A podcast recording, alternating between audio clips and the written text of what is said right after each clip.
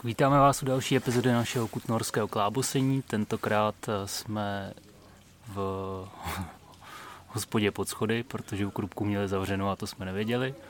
Je tady se mnou můj taťka Martin Bartoš.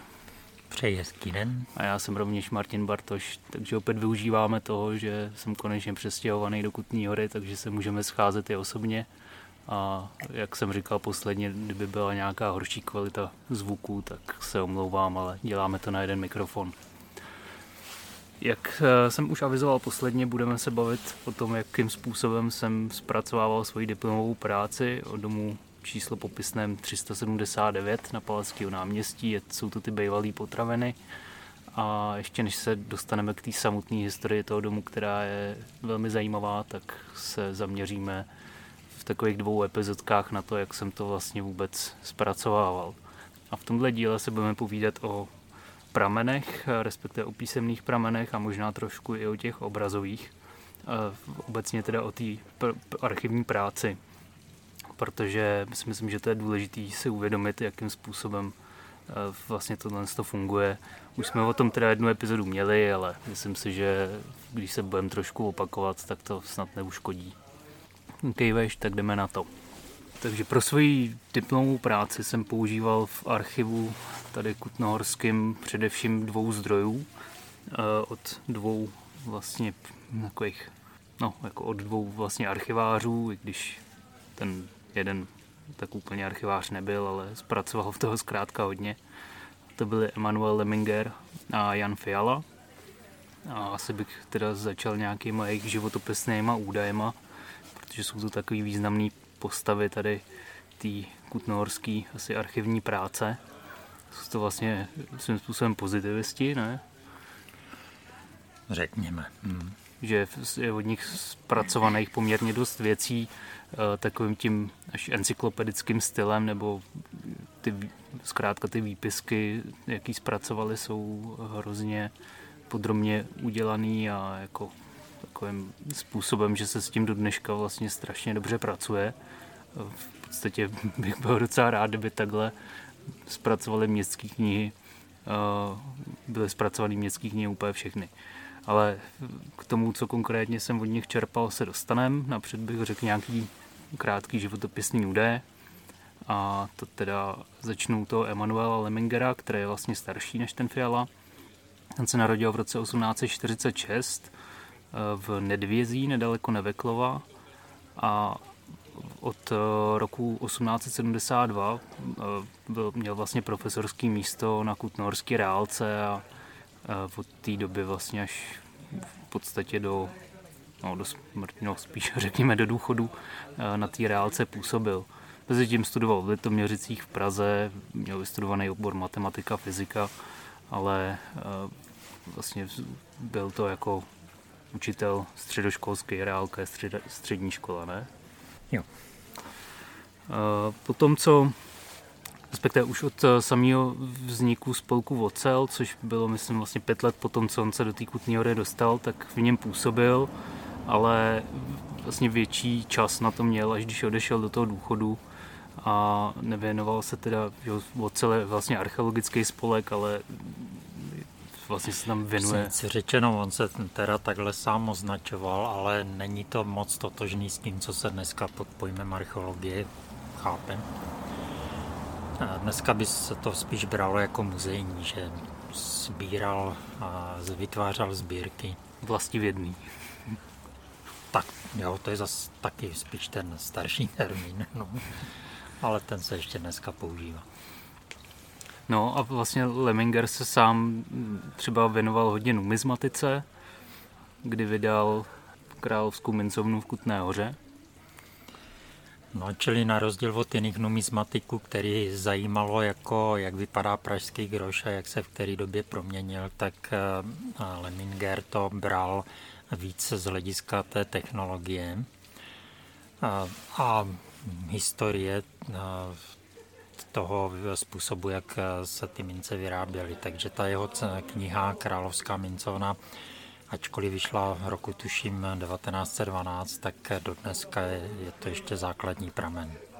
No a mimo to se snažil teda vytvořit i kutnohorský místopis, což je přesně to, co ty jeho poznámky jsem já pak využíval v té svojí diplomce, protože se mu, protože on si vlastně prošel všechny městské knihy, ty středověký a novověký, to, co se nám teda dochovalo do dnešních dnů, respektive do jeho dnů. A tam si vlastně na lístečky takový malinký dělal výpisky a vypsal tak o všech těch zmínkách o těch jednotlivých domech a podařilo se mu takhle vlastně jenom z historického centra Kutní Hory poznamenat si šest set čísel popisných, čili šest set domů, který vlastně všechny snad doufujeme teda, že všechny zmínky, které o nich byly v těch městských knihách, tak takhle si poznačil. Teďka k tomu Janu Fialovi, protože o tom, jak ty poznámky vypadají, budu mluvit až v zápětí. Tak zase Jan Fiala se narodil v roce osmnáct set osmdesát jedna v Kutní Hoře a působil teda taky jako pedagog, jednak zpočátku na, různě na Kutnohorsku, ale pak teda myslím, že přímo v Kutní Hoře. Po asi deseti letech takového toho no, zase zaučování se. A zároveň už v roce devatenáct set dvacet čtyři byl jmenovaný jako správce Kutnohorského archivu, což nejsem jistý, jestli to nebyla spíš taková čestná funkce, nebo jestli to už v té době bylo nějaký jako placený. Každopádně tohle to teda dělal a kromě teda toho archivu působil zase v tom spolku Vocel, ale třeba i v klubu Za starou Prahu v Kutné Hoře. Takže měl zase taky očividně ten zájem dost široký. A stejně jako Leminger se snažil vytvořit místopis. Tam se teda dostal asi dál, protože měli nějaký rukopis, pokud vím, ale k vydání už nedošlo. Nebo to říkám špatně? No, ten rukopis nevím moc, jestli teda existuje. A viděl jsem vzorové zpracování jednoho domu. Ale jak moc daleko s tím doopravdy pokročil, vlastně ani nevím. No, tak to já jsem to teda neviděl, to jsem čerpal asi z té archivní pomůcky, hmm. když jsem to uh, tam takhle měl napsaný. Mm, kromě toho teda Fiala měl i výpisky zpracované k jednotlivým vlastníkům těch domů, teda jenom některým, těch, co byly nějakým způsobem významný, Z, jako z jiného hlediska, než z toho, že vlastně ten dům, a to se týká třeba písařů a podobně jako řekněme veřejně známých osobností, tak uh, ty má i na vlastních jako lístečcích, nebo u něj teda jsou to papírech uh, zpracovaný. No, uh, teďka k tomu, jak vypadají ty jednotlivý výpisky.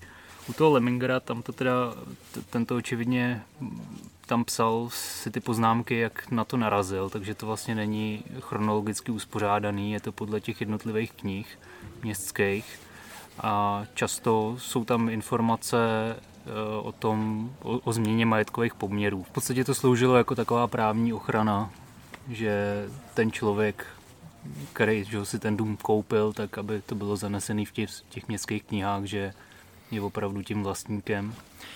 Jo, čili tady bych možná zcela teďka improvizovaně řekl, že ty městské knihy vlastně jsou několika různých typů. A jedno z nich třeba byla kniha K šaftu. Vodka, napíšu závěť, ale tu nenechám doma v obálce, napíšu to i do městské knihy, aby to bylo jaksi festovnější, něco takového třeba. A druhá možnost je, že si koupím dům a nechci to zase nechat jenom na tom vztahu mezi tím kupující, prodávající, ale v rámci vyšší právní jistoty to nechám zapsat i do nějaké té městské knihy. A pak to může být třeba taky, že umřu bez čehokoliv, tak se přijde komis, udělá mě prohlídku majetku a řekne třeba, co kdo bude dědit. A, a nebo když nemám žádný dědice a dovolím si umřít, tak komu ten majetek případné a, a co vlastně ten majetek představuje, čili takhle se do těch různých městských knih mohlo dostávat kde co. A pak taky ještě jsou knihy memorabilní, čili řeklo by se trochu něco jako kronika, ale do které se píše téměř všechno, jo, zasedání městské rady, co se tam řešilo a, a kdejaký další problémy, které se vyskytly. A takže vlastně z těchto knih, když ten Leminger si dělal ty výpisky, tak se tam třeba dočetl, že zase si vymýšlím, že Bartoš Skuta koupil dům nad Lázní u Kola. Samozřejmě teďka takhle za to, pokud by neměl další informace, tak vůbec netuší, kde ten dům mohl být, akorát, že teda byl někde v Kutné Hoře, když byl v Kutnohorských knihách. Takže vlastně si to zapíše na lísteček, tohle to tam má s odkazem, odkud to vypsal, a až dodatečně, když těch, těchto lístků má celou kartotéku, tak může začít pracovat na tom, aby přiřazoval k sobě a zjistil třeba, že je to dům číslo popisné dvacet pět. Dnešní. Dnešní, no. Tady jo, vlastně se jako odpověděl na tu nevyřčenou otázku, proč to nemá chronologicky, protože těch je víc povah těch knih. Tím pádem, když napřed pročítal třeba ty kšafty, že jo, tak se to tam, tak se udělal ty výpisky z té knihy, pak když byl v té knize, jako kde se, jsou ty záznamy o těch nákupech a prodejích, tak to zase je prostě jiná kniha. Ještě teda nevím, jestli bych tady úplně se pouštěl do vysvětlování těch čísel popisných. Myslím, že asi bych zatím zůstal jenom u toho, že prostě čísla popisný jsou poměrně moderní věc a v těch středověkých knihách se označují ty domy prostě třeba podle domovních znameních typicky, nebo co máme třeba v Kutné Hoře hodně známý Sankturinovský dům, který se tak jmenuje v podstatě už pět set let, tak to je vlastně podle tohohle z toho jednoho významného vlastníka a vlastník byl očividně tak významný, že se prostě ten název takhle vžil. A čísla popisný jsou až za Marie Terezie, možná vznikají nějaký, a ty myslím, že zase ještě neodpovídají těm dnešním, takže je tam stejně docela chaos a svým způsobem možná to domovní znamení je i nejistější, no. Hmm. Nebo ten, jo, jako Sankturinovský dům byl prostě vždycky Sankturinovský dům v podstatě, protože... Ale to je trošku výjimka, že jo, tam no. Většinou těch názvů je tam celá řada pro ten dům. Jo, je to tak. A to, k tomu bych se dostal pak někde v tom dalším díle, až budu mluvit o historii přímo toho domu ČP tři sta sedmdesát devět. Uh, ale to, je, to, je to dobrý právě takhle zmínit, jako proč, to, proč samotný ten badatel může být z toho trošku zmatený, o kterém domě je vlastně řeč. Protože prostě je to v různých těch záznamech, jako které jsou třeba od sebe vzdálený sto let, pak označovaný zase nějak jinak a tím pádem... No, není to snadný. Tam teda jsem vyslovil v té své práci předpoklad, že ten Jan Fiala, i třeba z toho důvodu, že on už má ty poznámky chronologicky seřazený, takže otázka, jestli on vůbec ty městský knihy sám procházel, anebo jestli vzal jenom ty Lemingerovy poznámky a seřadil si to, i když zároveň tam má něco víc těch záznamů, jak jsem říkal, má tam třeba i ty nějaký vlastníky, takže to je spíš jako otázka, jak on pracoval, no. A co bylo moje největší zděšení, když jsem takhle si v tom archivu teda seděl a procházel těma lístkama, tak jako správný badatel, když pracuji s, někým, s něčím, co takhle bylo přechroustaný někým přede mnou, tak bych měl provést sondu, říká se tomu sonda, čili že vezmu ten náhodný záznam, který samozřejmě tyhle pánové měli poctivě ocitovaný, jako ze který přesně stránky, který městský knihy to pochází, ale tam teda bohužel tu sondu, co jsem provedl já, což byl myslím nějaký záznam někdy z roku, už nevím, sedmnáct set něco, Uh, prostě náhodný záznam jsem vybral a řekl jsem si, teďka si ho otevřu v té městské knize uh, příslušný, abych uh, jako dokázal, že to sedí, a zjistil jsem, že to nesedí. Tak uh, to... A v čem spočívalo to nesedění? Jakože tam nebyl? No nebyl tam, kde měl být, no. Jo. Jak uh, je to v epizodě dvě, že jo? Když hledají planetu, co tam není. No... Uh... Takže to bylo samozřejmě docela strašidelné zjištění, protože by to pak znamenalo, že bych třeba ty městské knihy musel procházet celý sám, což by byla práce, že jo, na hnedka o několik měsíců delší. No to o několik let. Ale naštěstí, nebo takhle, když jsme prostě v tý, u té kritiky pramenů, tak i tyhle, ty, tyhle jejich poznámky prostě jsou svým způsobem, že pro mě pramen, i když vlastně by někdo mohl říct, že to, no, to je jedno. A tam jako v podstatě asi by člověk nenašel důvod, proč oni by si to vymýšleli, že zvlášť tam psali tyhle ty. Takže jsem to i konzultoval s těma pracovníkama archivů a v podstatě jako ty, zrovna ty výpisky od těch dvou pánů jako jsou tak podstatný pro to poznání historie města, že vůbec jenom uvažovat nad tím, že by to bylo nějaký jako sfalšovaný nebo vymyšlený, to je, to je, to je prostě šílený. Ale zároveň oni asi ani neměli důvod jako něco takového falšovat, že jo? Byly to prostě jejich poznámky pro... No ty jsi měl zrovna štěstí, že jsi vytipoval, že zrovna spadl na tu taky, co tam nebyla, no, na, na tom místě. Ono, jako umím si to představit, když zvlášť třeba při mým škrabopisu, když něco vypíšu, tak ze šestky se stane nějaká jiná čistice při nějakým dalším předpisu na definitivní lístek a teď zjistí, kde teda ten záznam doopravdy je. E- Každopádně Leminger ani Fiala nebyli Zemanem, který by viděli něco vlevo dole a domysleli si zbytek. Jo. No, tam spíš uh, říkali ty zaměstnanci archivu, že je možný, že ta kniha byla možná, uh, ta městská kniha, že se třeba nějak jako ta vazba povolila, že pak tam někdo nasázal ty stránky zpátky a už to třeba úplně neodpovídá, nebo teďka nevím, jak oni to přesně říkali, ale... Jo, že je možný, že vlastně je to nějakým způsobem přeházený a tím pádem jo, už to nesedí mm-hmm. tomu uh, řazení v té době, kdy oni to měli k dispozici. Jo. Uh, jakože oni byli přesvědčení o tom, že kdyby se to člověk celý přečet, tak tam ten záznam najde, až na to, že bude třeba někde na nějakém jiném místě. Takže až to bude digitalizovaný, tak pak můžeme po večerech luštit, kde to je. No tak di- digitalizovaný, ještě to musí pak nějaká ta umělá inteligence přepsat, že jo?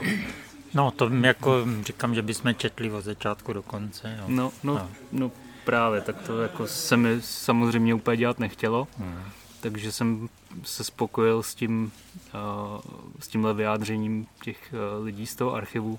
To vlastně, ty jsi to v té, když jsi vydával, že jo, tu moji diplomku v té upravené verzi, tak jsi to tam tak ani nedával. Já jsem ještě v té diplomce pro jistotu dal celý ten e-mail, který, yeah. jsem, který oni mi poslali, abych si nad, že jo, nad tím trošičku vlastně umyl ruce, nebo jak to říct, abych byl trošičku chráněný před uh, šťouravejma oponentama, uh, oponentama prostě té práce, kdyby mi řekli, hele, když ta sem dále nesedí, tak jak to, že takový pramen používáš. Takže to naštěstí uh, to mě takhle nikdo za to nekritizoval, uh, ale jo, jako to jsem se jako uvědomoval, že je, je to docela problematický, no. Takový pramen potom použít. Ale, jak říkáš, doufejme, že do budoucna tohle někdo ověří, že to opravdu sedí ty jejich výpisky, případně třeba to ještě někdo i doplní, ale to už je zase samo o sobě na diplomku. Jenom projít městské knihy a dělat z toho nějaký výpisky. No, to je, to si myslím, že to je na daleko víc než diplomku, jo, to už... Když si...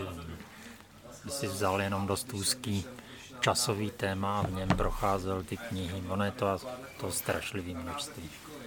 Teda v některých obdobích. Hmm. No. Ale někoho možná to třeba baví, procházet důlní účty a něco v tom hledat. Což už teda nejsou městské knihy, zase to je něco jiného. Ale i město mělo účetnictví. To vlastně ani nevím, jestli městské účetnictví, jak moc se v těch knihách dochovalo. No, ale to je jiný téma. No, a jinak teda ještě, když budu mluvit o té e, svojí diplomce, co jsem tam všechno hledal a, nebo používal, tak jsou samozřejmě písemný prameny jedna věc a pak je jako obecně literatura, tak e, tam zase člověk jako hledá e, všechno, co se může hodit. a jsou to pak třeba takové věci, které pomáhají s tou samotnou stavbou, ať už jsou to třeba různé metodiky, jako jak vytvořit S H P, že jo, což nebo stavebně historický průzkum. No, o že jo, historický krovy třeba od, teďka nevím, co má přesně za titul, asi inženýr, inženýr vinař. No, ale tak jako třeba i takový ty detaily jako historická dveře a kování, tak prostě na tohle to všechno existuje literatura, kde už to někdo... Že ho zase... Se nepletu, to byla taky diplomka? Nebo už dizertace? To, no, to nevím, ale je to fakt dobrý. Hmm. Jakože najdeš tam asi tak nějak všechno, s čím se v České republice setkáš, hmm. no. No, pak jsem měl třeba i vlastně starší zpracovaný stavební historický průzkum od Dobrosláha Líbala, který byl teda dělaný spíš jako blok těch domů, čili od Sankturiňáků až po ten můj. Jo, nebo... I s knížecem. Jo, jo mo, možná, že ten tam byl taky, no. Hmm. Což on zpracoval vlastně pro SURPMO, což je... Huh, co to je? Jak, co, co je to zkratka? Státní ústav pro rekonstrukce měst a památkových objektů. Jo. Památkových měst a objektů, asi. SURPMO, měst, památkových měst. No, no tak ale nějak. Jo, říkáš to dobře, no. Ty vlastně v rámci takovýhle akce někdy v roce, ne někdy, prostě v roce devatenáct set šedesát osm udělali uh, vlastně celý ten, celý ten blok a popsali. Bylo zase vidět, že on v podstatě jako čerpal z těch, z těch samých zdrojů jako já, čili z toho Lemingera a Fialy, ale já jsem se teda snažil aspoň do té svojí diplomky to pojmout ještě trošičku šir, šir, širším způsobem, a to třeba i tak, že jsem tam pak popisoval nějaký osudy těch vlastníků, ke, který se mi podařilo najít. No. On teda... Zřejmě teda ta Líbalova práce, ten jeho stavebně historický průzkum navazuje na jeho pasportizaci Kutné Hory. A ono vlastně je to pokus o hodně gigantickou práci, který v podstatě není nikdy dokončený, takže ani on ho nemohl dokončit, nebo každá doba si přinese, že chce něco trošku jako navíc. Čili někdo by mohl říct, no tak udělal to Líbal, tak proč v tom nějak dál pokračovat, že jo. A každopádně je nutný v těchto věcech dál pokračovat. Já teda jsem tu, ten jeho průzkum neviděl, viděl jsem tu pasportizaci a je trochu škoda teda, že i ta nevyšla, zatím nějak jako tiskem nebyla, nebo nebyla nějak víc rozšířená, že to podle mě jedno z takových základních zase děl o Kutné Hoře, který by mohly být obecně známé. Hmm. A vlastně on vycházel z nějaký starší plánové dokumentace od architekta Trmače, který to dělal v roce devatenáct set šedesát sedm v měřítku teda jedna ku dvěma stům. A to teda popravdě řečeno, já jsem nevěděl, že tohle existuje, když jsem si zadával tu diplomku, a pak jsem strávil vlastně většinu času toho, že jsem zaměřoval ten dům.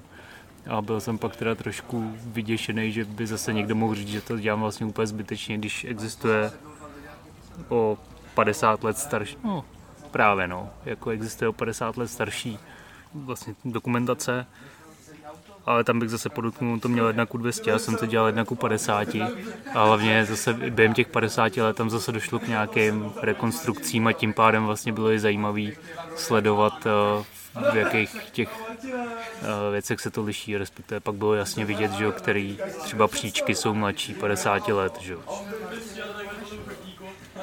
Když jsem k tomu měl přístup. A navíc teda zase on ved ty řezy jinýma místama než já, takže já jsem mohl být aspoň spokojený, že přináším aspoň v rámci těch řezů úplně nový pohled na tu stavbu. Mě skoro trošku zajímalo, protože mezi tím mimo jiné došlo ke, k výměně střechy, střešní krytiny.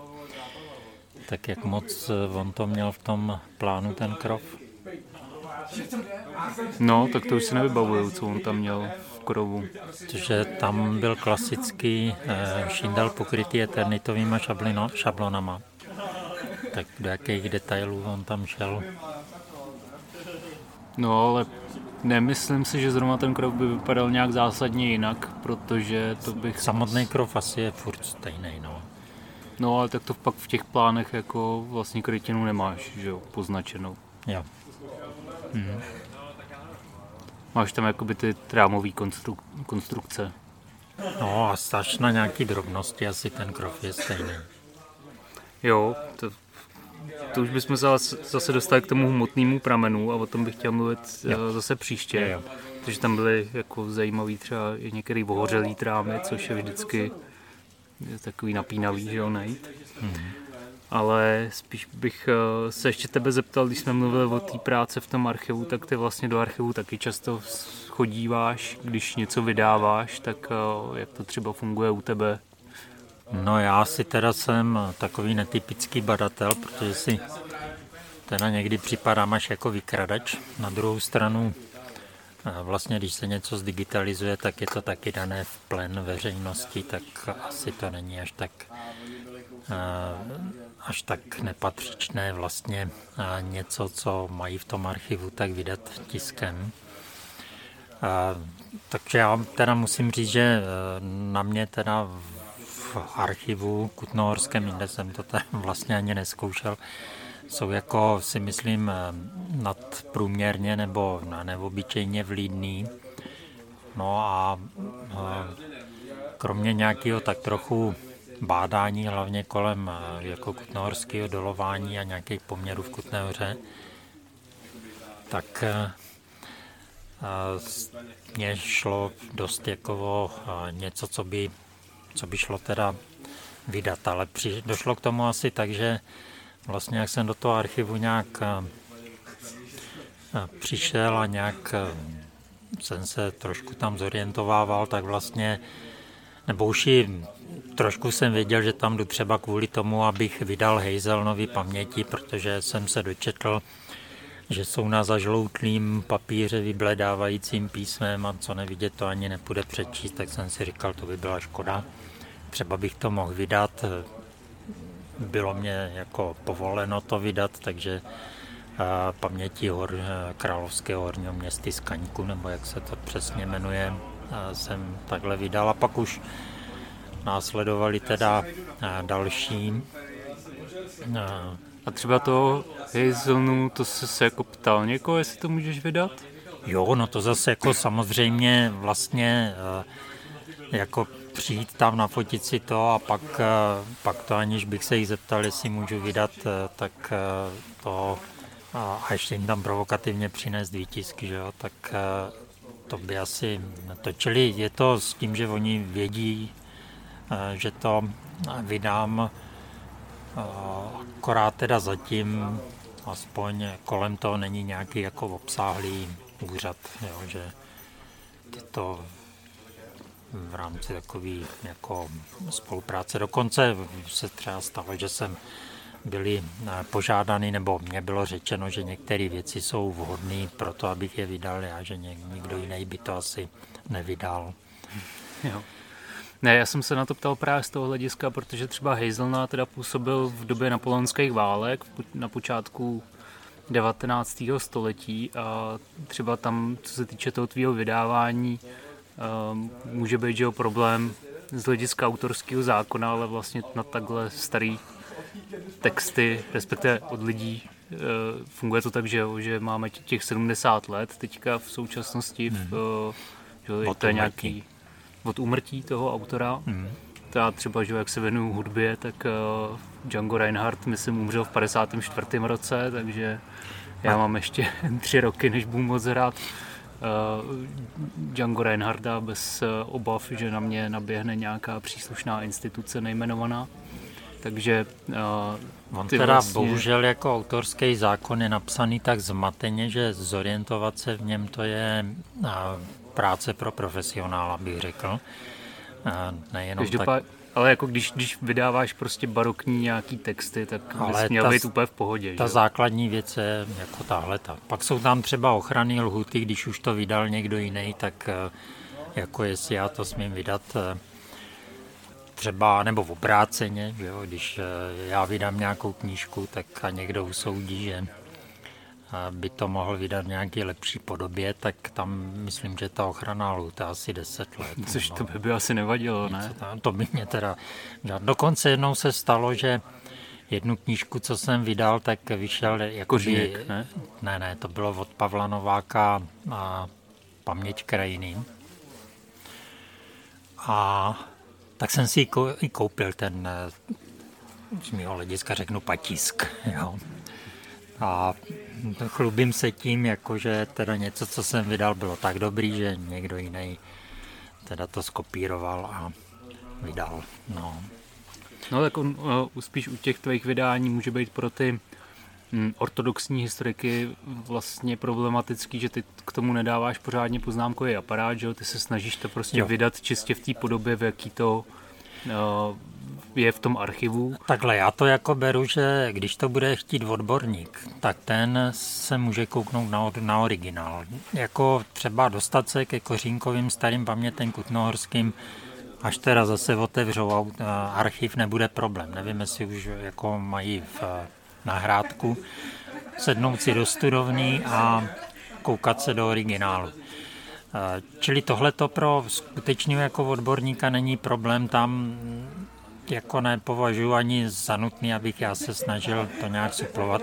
Když už jsem se teda zmínil o tom Kořínkovi, já teda nedopatřením jsem ho vydal asi o tři roky dřív, než vyšlo opravdu to kvalitní vydání uh, Alexander Stich uh, Lunga, teď nevím, jak se jmenuje, i s rozsáhlým uh, uh, úvodem nebo doslovem, uh, rozsáhlým rozborem. Jedna jediná výhrada, není tam rozbor ty Kořínkovy práce z hlediska uh, právě toho dolování, což je nesmírně zajímavý téma, ale uh, zas uh, v podstatě ti, co teda ten komentář tomu psali, tak to bylo zcela mimo jaksi jejich profesi. A jako kdybych věděl, že oni to připravují a hodlají vydat, tak bych to svý vydání nikdy nevydal. Jo. Samozřejmě jsem si taky to jejich koupil, že jo? A, a teda tu jejich předmluvu už několikrát přečetl, nebo teda ten jejich komentář k tomu. Ale tak, že jo, to bylo ještě devadesátá léta. Já myslím, že dneska, kdyby se někdo chystal na vydání něčeho z, z archivu Kutnohorského, tak už jo, by se tě nejspíš zeptal, jestli to náhodou nemáš v šuplíku připravený. Ne, tak jako to zas, to zas asi, asi myslím, že ne. To by se spíš zeptal v tom archivu a, a ono vlastně připravené, to tam řada věcí do no, značné míry je. No ale protože... pozor, to si, to si zase nemyslí, jako ty Ty tvoje výtisky jsou známý jako i v odbor, jako v odborní veřejnosti, jo? Jako co jsem se bavil na univerzitě, čili lidí, jako, který s Kutnou Horou nemají nic společného, tak přesto o tom vědějí, jako, že ty to vydáváš. Tak jako mě to samozřejmě potěší, když v nějakých diplomkách potkám, jako, že použili něco, co jsem vydal. Jo? Na druhou stranu si dost často jako říkám, že třeba už i ten autor ty diplomky, kdyby to bylo něco zásadnějšího k tého diplomce, tak ať se radši koukne do originálu. Já tam mohl nějaký ten letou počet nebo to jméno přepsat blbě třeba, jo. A ta ono může být blbě v tom originálu, že jo, ale ať to má z toho originálu. Hmm. A, ale když ti jako něco bude směřovat jakoby k tomu archivu, k tomu těm archiválím, tak ať se radši tady jako orientují podle toho, co jim řeknou v archivu. Já opravdu na to zase nějaký odborník nejsem. V tom archivu, kromě těch badatelů, co jsme říkali, samozřejmě, jak teda těch, když to řeknu tady tím termínem správců archivu, tak těch badatelů, co se snažili ty Kutnohoře něco vybádat, tak je jako velká spousta.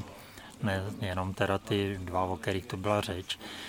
A někteří byli takoví jakoby poctivci, že vlastně v podstatě ani nic vlastního nenapsali, jenom přepisovali ty staré archiválie, které třeba pro normálního člověka jsou těžko čitelné. Takže když jsem vydával třeba paměti Vojtěcha Keglera, tak tomu existuje strojopis s krásným, no, teda na psacím stroji, že jo, který ale psal a kurzívou, jo, to jsem takový psací stroj, jsem jinde ještě neviděl. To, to je zajímavý. No.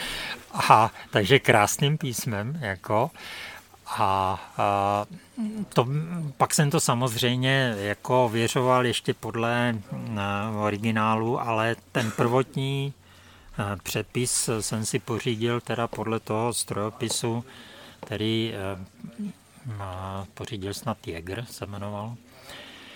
Takže a ten docela jako přepisovali městské knihy, snad, jako to jsem neviděl, ale snad jako je přepisoval, takže je možný některé ty archiválie pro dnešního člověka v podstatě dost špatně čitelný, hlavně když tomu přijde na poprvé, tak si třeba přečíst tady v tomhletom přepisu, všem to už tak trošku musí vědět, co, co by jako chtěl a... Hmm. A tak oni by mu v tom archivu případně poradili. No každopádně v archivu jsou asi za tebe docela rádi, ne? Nebo jako, že tam s nima nemáš nějaký potyčky, že jsou rádi, že to vydáváš, nebo ne? Je, tak já jsem se jich radši až tak jako neptal. A, protože porád mám trošku takový, jako musím přiznat, trošku takový ten pocit, jakože, já nevím, jak to říct, no, jako...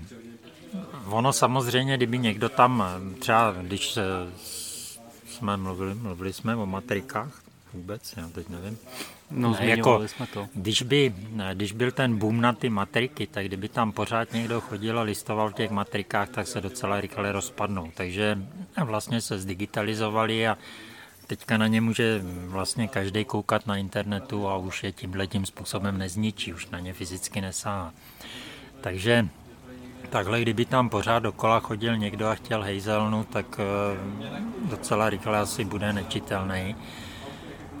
Takže z tohoto hlediska asi třeba to může někdy být jako, jako z hlediska teda toho archivního dobrý, že jsem něco vydal, jo? Ale přímo co jsem vydal takhle, ty věci, co jsou ty echt archiválie, tak jich zas vlastně není až tolik. Většinou jsem vydal něco, co třeba jako ten Kořínek existuje přece jenom v nějakém počtu těch výtisků. A když by teda bylo škoda, aby se rozpadly, tak není to jeden jediný originál, od kterého neexistuje kopie. No. Takže tím Kořínkem asi se dá říct, že teda archivu nějak nekon, nekonkuruji, zvlášť když jsem ho měl svého vlastního. A, jo. No. Nebo nějaký jako další jako Šimkový práce k historii, nebo ty Lemingerovi, to, co vyšlo vlastně tiskem. A, ale už toho Lemingera některé věci jsou z jeho pozůstalosti, která byla teda v, buď v archivu, nebo i v muzeu. A ty samozřejmě už jsou originály, existující pouze v tom jednom provedení. Jak... Jako moc se na to dá koukat jako na nějakou třeba nemravnost, když to takhle... No, ale je to, je to teda s jejich vědomým svolením, tak snad to až tak jako nevhodné není. Ne, tak já myslím, že z toho takového vyššího hlediska, čili jak říkáš, že se ten, že se ten rukopis jako zachová v nějaký kopii, tak je to vlastně dobrý, že jo? Zároveň ty jako nakladatel máš ty povinný výtisky, jo? To funguje no, jak? Mně hlavně o to vlastně jde, jakože vlastně jsem povinný rozeslat to zdarma do vědeckých knihoven. Pak mám ještě to, čemu říkám dobrovolně povinný výtisky nějakým institucím, kterým je dávám. Takže dohromady je to tak až deset až dvacet těch povinných a dobrovolně povinných výtisků, kde si říkám, tak teďka je to na nějakých patnácti místech, tak to má snad o něco větší šanci přežít, než když je to pouze ten blednoucí originál. A, a zmíníš třeba pár těch institucí, kam to máš takhle povinnost posílat, protože to třeba... Tak asi málo kdo ví, že jako nakladatel musíš takhle vy, posílat z toho výtisky. Zákona je povinnost dva výtisky do Národní knihovny České republiky, čili do Klementína. A jeden výtisk do Brna, jeden výtisk do Olomouce, jeden výtisk do Kladna, do Středočeské krajské vědecké knihovny, nebo jak se jmenuje. Takže to už je těch pět jakoby povinných ze zákona. No a pak je ještě dávám teda do archivu, do muzea, pak do památkového ústavu centrálního a středočeského, do knihovny. Teda ty publikace, které se týkají historie, takže třeba od Petra Paulíše tu mineralobii do památkových ústavů neposílám. Jasně, ale tak vzhledem k tomu teďka, a... co se věnujeme, tak to myslím. Pak když se to trošku nashromáždí, tak to odnesu i do geofondu.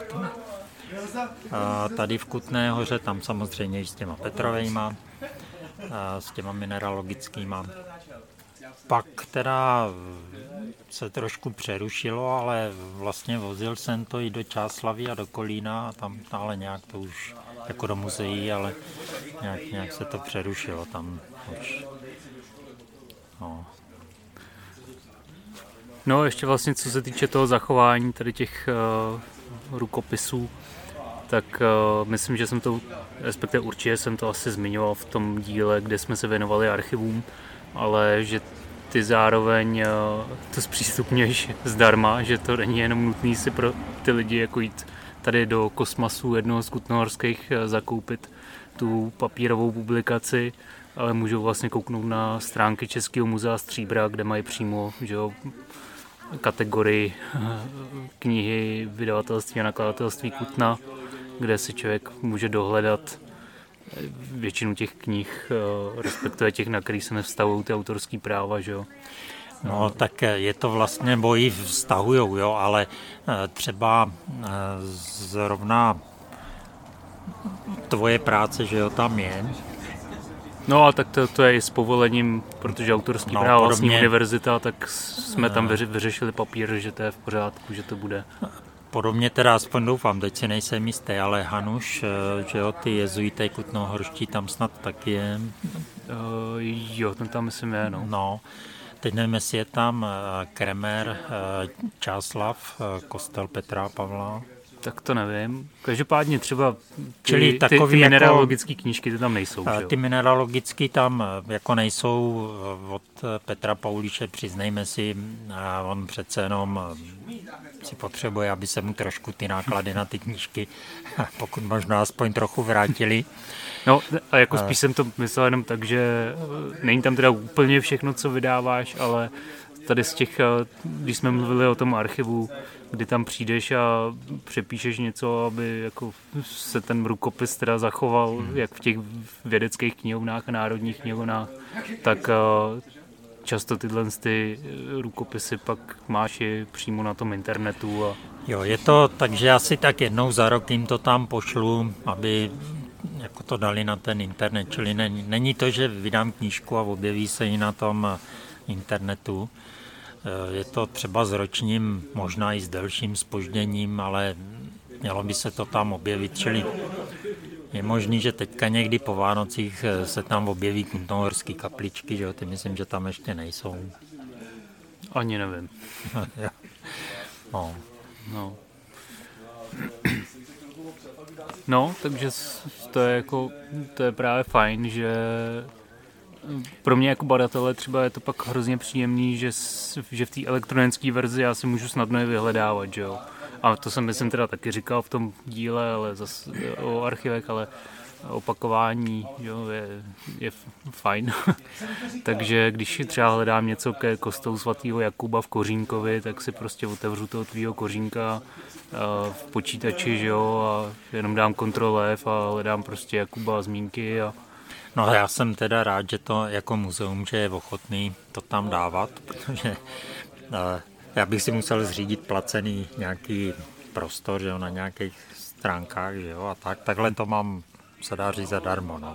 No tak spíš hlavně to mají zadarmo ty badatelé, který to využívají. No to si myslím, no. že to, taky. To, to je prostě bohulibý. Hele, ještě jsem se chtěl v rychlosti zmínit, ale když je, je řeč o tom Českém muzeu Stříbra, a, protože jsme tady mluvili vlastně o, těch písemných pramenech, o literatuře, ale vlastně já jsem pro tu svoji diplomku používal hodně i obrazové prameny, což teda, to jsme už taky zmiňovali, ten, ta starší plánová dokumentace, že k tomu existuje, a pak třeba, že jsou i nějaké historické mapy, které si mimochodem, a už jsme to taky zmiňovali v nějakém starším díle, můžete najít na mapě Čuzaku, čili Český úřad zem, zeměměřický a katastrální, tak nějak. Každopádně, když napíšete do Google archivní mapy, tak vám to tam vyskočí, a podívat se prostě na různé mapy z nejrůznějších období. Ale o čem jsem chtěl mluvit, jsou fotografie, kde v Kutní hoře má vlastně největší sbírku fotografií právě Český muzeum Stříbra. V archivu mají třeba taky něco, ale není toho tolik. A to mi přijde takový na diskuzi zajímavý, jako kde by vlastně fotografie měly být. No... No. Protože pro mě to je taková, ta, takový jako, taková zajímavá věc, že, jo, že archiv beru jako, že to je hodně na ty písemné prameny, pak máš, že jo, na obrazový, nebo spíš takhle, když to řeknu, když máš nějakou olejomalbu, že jo, tak to pravděpodobně bude někde v galerii, což pro mě teda galerie jsou vlastně specializovaný muzea, jako tak to vnímám, nevím, jestli to tak vnímáš taky. No, jako v muzeu jsou samozřejmě taky, že jo. No, ale jakože jako muzeum je takový širší, jako víc rozkročený, když to jo. Galerie je taková jako zaměřená ale... na to výtvarné umění. Jo. A, ale jako v podstatě galerie... Do galerie muzeu. Nepůjdu hledat městské knihy a asi ani ty fotky, no ty už možná jo vlastně, no. No ne, spíš jo. V muzeu máš ty pozůstatky, pozůstatky lidské činnosti, jako i třeba nějakého, nevím, industriálního rázu, že jo, nejenom uměleckého. Jo, že tam můžeš mít nějaké věci každodenní potřeby třeba, což asi v galerii mít úplně nebudeš. A pokud teda nenakupuje knížák sáňky, na kterých je složená deka, že jo? No, to, to nevím. Každopádně no, jsem to teda tak, jakože že prostě v archivu že oleju malbu mít nebudeš, ale přitom jako fotografie tam třeba jsou, že zase zároveň tam se to ještě komplikuje víc, že máš různé knihy, že jo, z fotek složený, tak jako kam, kam s tím, že jo. Ale vlastně možná na čem bych to vůbec hezky ilustroval, aby jsme se dostali zase do té historie, tak je vlastně, že Kutnohorský graduál, Kutnohorský kancionál, to je vlastně zpěvník. Ten, ta kutnohorská iluminace třeba, tak to je tady v galerii, ale to je jenom výřez sto jednoho listu. To je zase podle toho, kdo to koupil, že jo. No. Kdybych vráta přeplatil, tak se mi mohl mít já, že jo. No jasně, ale vlastně ten teďka nevím, graduál, že jo, tak ten je ve Vídni, myslím. No. Nebo je to ten kancion, graduál, že jo? No, takhle, jako to, uh, tohle nejsem schopnej si porád zapamatovat, právě taky ne. Zvra, zvlášť, když pak někdo řekne, že je to zase něco jiného ještě. No prostě jeden z nich je, v, to je z těch významných... Uh, pramenů, teda ke Kutní hoře obrazových, tak je ve Vídni, a kde to je, jelikož to je vlastně zpěvník, kde jsou tyhle ty nádherný teda iluminace, čili, uh, kre, teda, čili malby jako v knížce, tak tam to je vlastně zase přímo ve specializovaném archivu pro nějaký hudební památky, nebo já nevím prostě, jak se to jmenuje, ale že to je vlastně docela zajímavý. No, a jako třeba mně by přišlo fajn, kdyby tyhle ty všechny fotografie, co se týče Kutní hory, že byly sjednocený na jednom místě, a vůbec bych se nemránil tomu, kdyby to bylo v tom muzeu. Ono asi něco takového jako soustředování na místa, kam to patří, asi trochu probíhalo v rámci archivu, takže je docela možný, že, že třeba datičtí jsou tady jo, v archivu, třeba všichni, já nevím, asi ne. Ale já nevím, jako jestli, protože pokud je někdo nějaký jako badatel nebo trochu se o to zajímá, tak pak bude vědět, že existuje nějaký Jindřichohradecký rukopis, a celkem automaticky by ho pak hledal teda v Jindřichově Hradci, a on je v Kutní hoře, že jo. Teď mluvím o těch datických pamětech. No. no, ale já to teďka nemyslím tak, že prostě v archivy jako to mají mezi sebou různě rozázený, ale jako je třeba... A ještě právě... teda u těch fotek konkrétně. No. A všiml jsem si, že vlastně u řady těch starších fotek je má vlastně archiv i muzeum. No. Tu samou fotku. Je takhle, no tak to jsem vlastně takhle nezkoumal, jo, jako že já jsem si všiml, že prostě v archivu, že mají nějaké fotografie, ale vlastně to jsem nevěděl, to je ta sama fotografie. Takže je docela možný, že Vepřek udělal dvě kopie, jednu dal do muzea, jednu dal do archivu. Jo, jo, no to, to pak je zase asi lepší, no. To už je pak trochu, jak já s těma knížkama, že jo, že to pošlu leckomu. No, jasně. No hele, tak uh, aby jsme to moc nepřetáhli, tak uh, to zase, zase nějak zakončíme. Hmm. Takže pokud, uh, aby, aby jsme to nějak shrnuli, tu diskuzi, tak pokud uh, žijete t- třeba v centru Kutné Hory, tak jednak si můžete jít, až teda otevře, do archivů, uh, prozkoumat zápisky Lemingera nebo Fialy a najít si tam třeba k tomu svýmu domu, co tam uh, oni vyzkoumali, co tam, jak, jaký má třeba ten stři, středověký, janovověký osud, uh, kdo to kdy kupoval a uh, jaký lidi tam třeba žili, a nebo třeba kolik ten dům stál, to je tam taky ta informace, když uh, že vyzkoumat, kolik to je asi peněz na dnešní peníze, je úplně že, na vlastní bádání. A pokud chcete nějaký fotografie třeba že, z přelomu devatenáctého a dvacátého století, tak určitě se podívejte do Českého muzea Stříbra. A myslím, že oni mají docela dost těch věcí digitalizovaných, takže když se zkamarádíte s tím, jim, s tím jejich vyhledáváním, protože myslím, že jsem s tím měl trošičku problém, tak ale se tam dá najít právě dost fotografií s třeba právě, pokud žijete v centru Kutné Hory, tak vašeho domu. Nemají asi zatím teda zdigitalizované všechno. V archivu tam je teda řada fotografií, ale tam, když přijdete, tak vám teda dají jejich seznamy a musíte si případně v těch sečítech najít to, co vás zajímá. A pak vám teda přinesou ty fotografie konkrétní. Jo, no a to, to právě myslím, že v tom Českém muzeu Stříbra, jenom jestli jsem si na to teďka dobře vzpomněl, tak pokud hledáte prostě dům, jako jsem hledal já, Č P tři sedmdesát devět na Palackého náměstí, tak je potřeba to hledat nikoliv přes to Č Péčko, ale přes Palackého náměstí. Čili třeba podle ulic nebo náměstí a ne přímo přes...